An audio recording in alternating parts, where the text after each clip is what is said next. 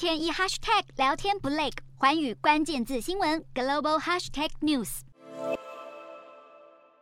数千名阿根廷示威者当地时间二十七日占据首都布宜诺斯艾利斯街头，他们涌入市区道路，还企图撞垮镇暴警察的盾牌方阵。示威者会这么愤怒，就是因为他们所支持的副总统费南德兹在二十二日被阿根廷检方判处十二年刑期，并褫夺公权终身。原因是他被指控曾在二零零七年到二零一五年间涉及一起公共资金贪污案。最大规模的一场示威地点就发生在费南德兹住家周围。二十七日一早就有警方架设围栏，以预防暴动发生。不过，才刚到了下午，大批声称费南德兹遭受司法迫害的暴乱群众围堵现场，动手拆除围栏，还与警方爆发激烈冲突。过程中有至少五名警员受伤，四名示威者被捕。不过，也有民众认为费南德兹应该要为自己的不法行为负起责任。示威进行期间，费南德兹也发布推文响应支持者，斥责首都警方打压和平示威活动。而力挺费南德兹的阿根廷总统艾伯托也随即转发贴文，并谴责首都的在野党籍市长以暴力迫害民众集会。不过，费南德兹目前仍可以对任何裁决提出上诉，因此这一项贪污案官司恐怕将会拖延多年后，最终审判才会出炉。